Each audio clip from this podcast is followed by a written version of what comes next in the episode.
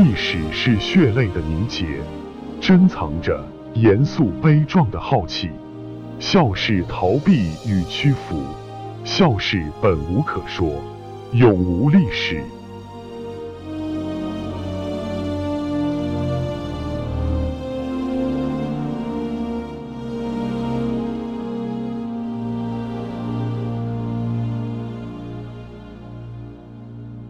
文运昌，这个国运昌，文运跟国运是呃紧密相连的啊。那么最后一次跟老舍见面是一九六六年八月二十三号，就是红卫兵啊火烧了文化局所藏的旧戏服，砸四旧。他们是一边打着，一边让这些人跪一圈围着这个火堆跪一圈在中间烧火，打到晚上了，然后让老舍是第二天早上再去报道，接着再检讨他的这个罪行，所谓的。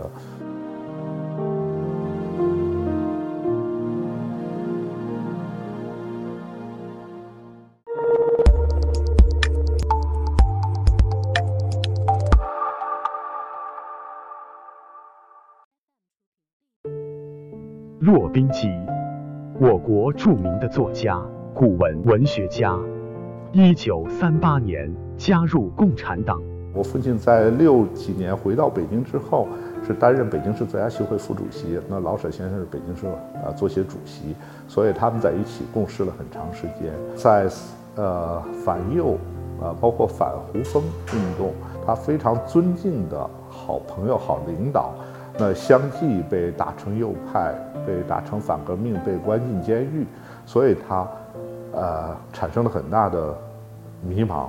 他就说：“我就我就是一个，呃，文人啊，但是我有我的信仰。”他是一个非常纯粹、非常心胸坦白，呃，也比较淳朴的人，所以他不知道该怎么写啊，所以他开始转向这个古籍文的研究了。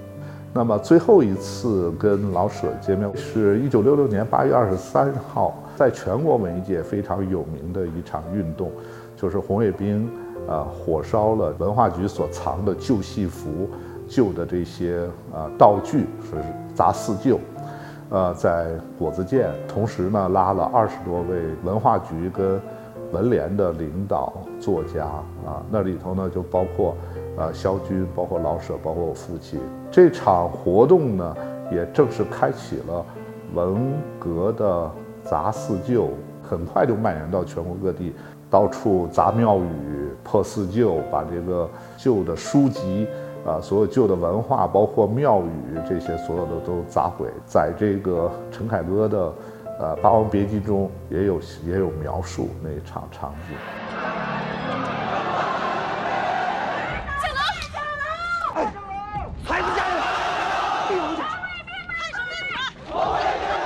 呃，红卫兵的是拿着皮带，拿着这个京戏里面这个武打的一些行头，锤子、刀枪剑戟的这些东西。他们是一边打着，一边让这些人跪一圈围着这个火堆跪一圈在中间烧火。这种打大概是持续了三个多小时。是因为他的性格，他的耿直性格在这里面是打的最厉害的之一。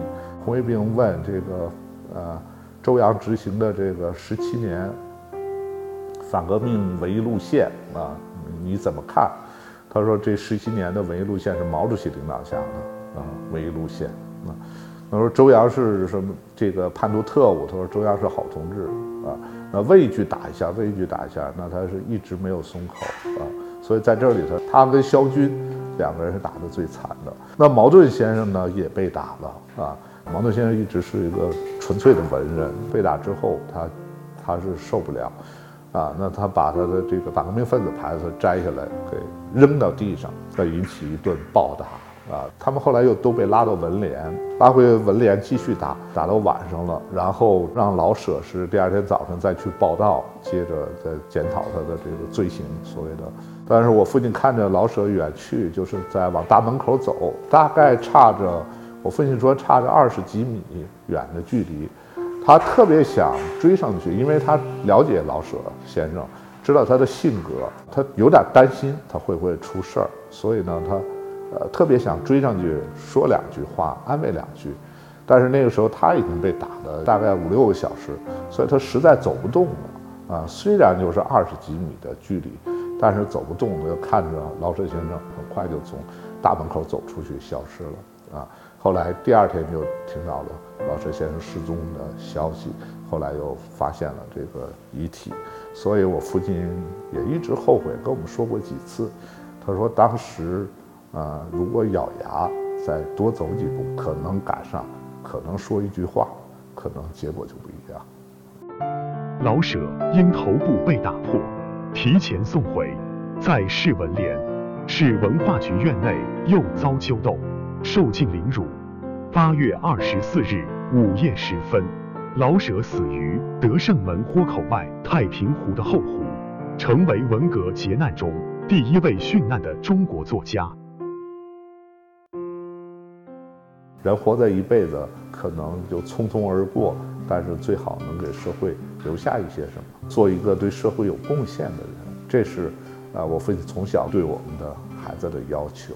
他也是言传身教的，从他早年做文学作品，呃，到后来晚年的时候啊，他研究古典的这个古今文，他都是为了不虚度年华，不虚度光阴。山林间不起雪漫。周围的尖峰像冰山一样，在黑色的天空底板边上划刻成锯齿形。